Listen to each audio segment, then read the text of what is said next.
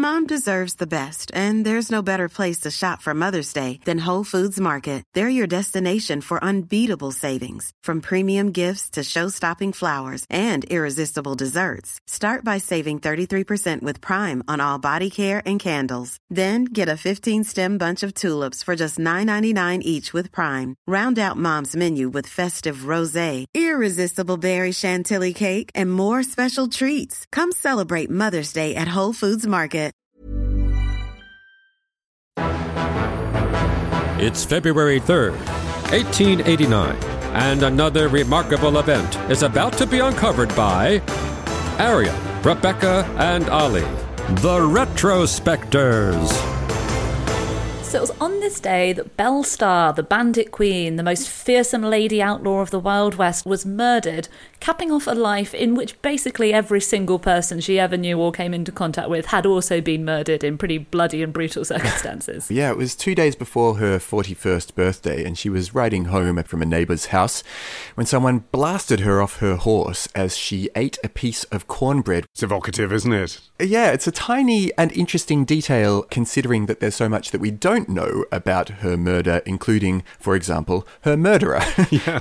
um, but she fell off her horse and got shot again. In the face. She died then of two shotgun wounds. One was in her back and her neck, and one was in her shoulder and her face.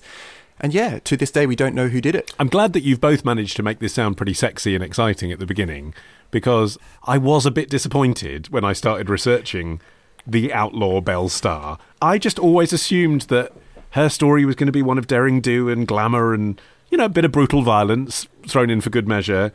But actually, this isn't really a great story of the Wild West, is it? It's a bit depressing and, frankly, a bit undeserving of notoriety. Apart from the fact she was a woman, I don't think there's much about her story as a bandit that was on the run that would otherwise be recorded by history. Well, she was bandit adjacent. I think we can all agree, Bandit agree adjacent. on that. Great name for a dime novel.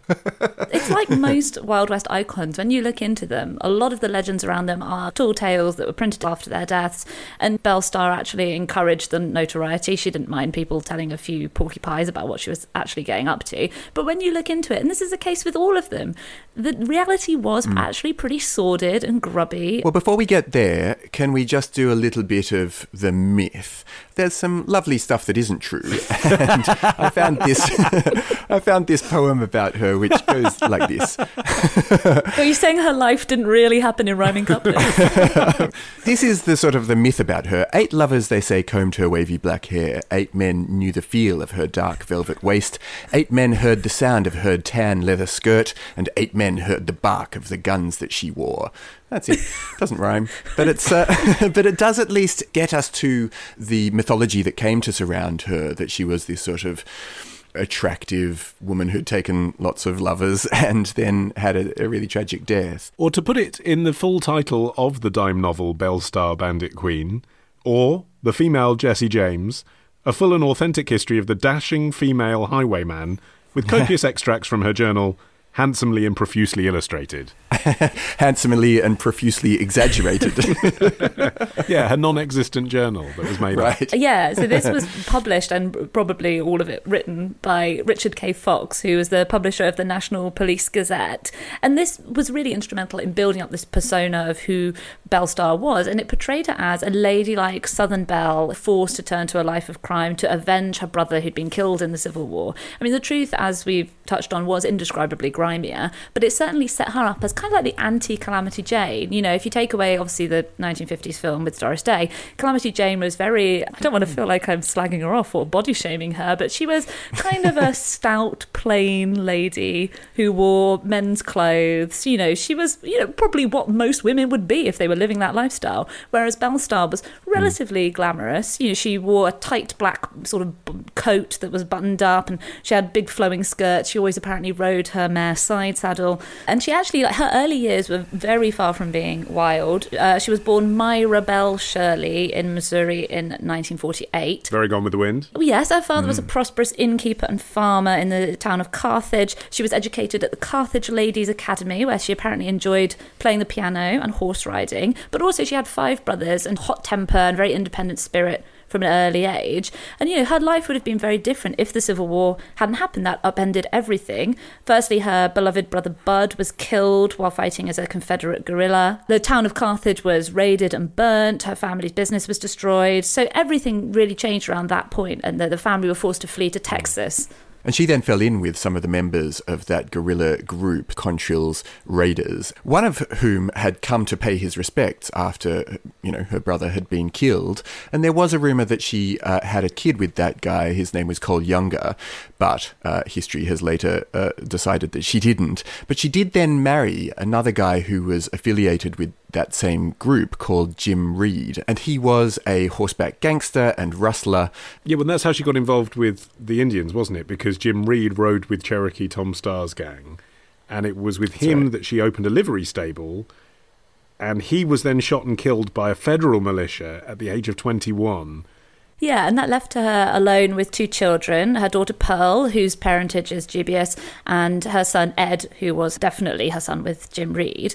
So she returned to Texas, and by this point, she was already fully leaning into her image as the bandit queen with her elaborate get ups. She was riding around on her mare Venus, who was later, I think, shot and killed. Oh man, even the horse. Yeah. She's like the Ozymandias of death.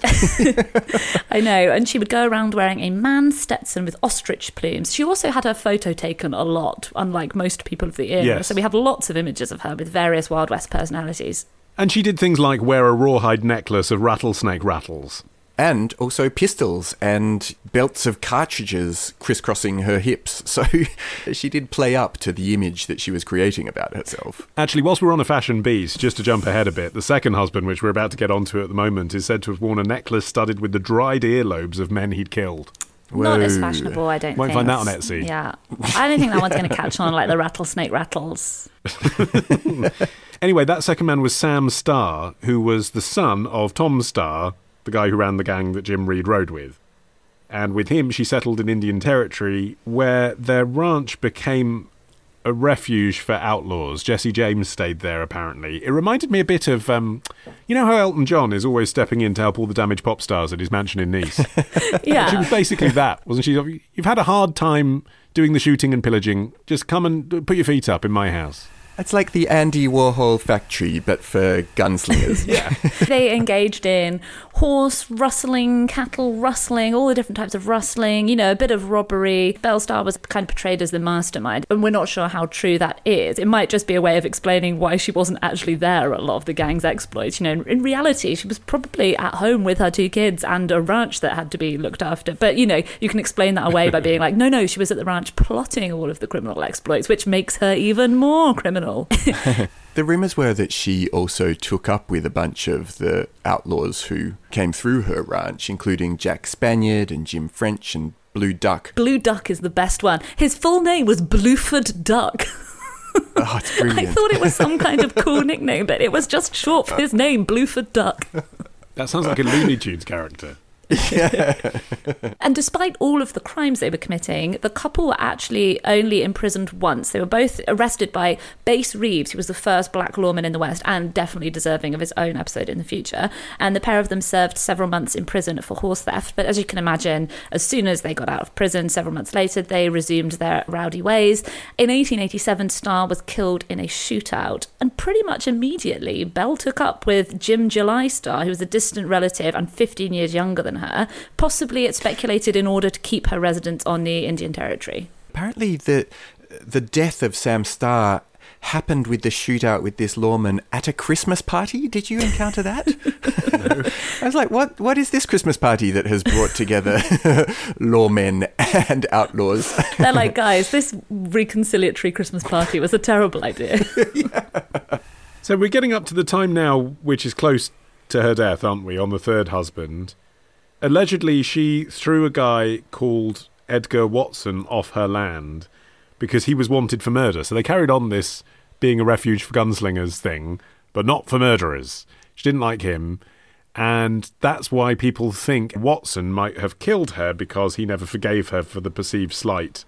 And in fact, when she was killed, deputies found tracks leading to his place and discovered that his double barreled shotgun had recently been fired. So there was circumstantial evidence pointing to him. It's pretty open and shut that one. You'd think, but there was a court case, and then it came out that he had never, in fact, uh, been on the run for murder, and therefore there was no motive. Although I feel like in this area, everybody's shotgun had been fired recently, so maybe it's not as open and shut as it sounds. Yeah, so he was actually he was tried and he was acquitted. So and nobody else was ever tried for the killing.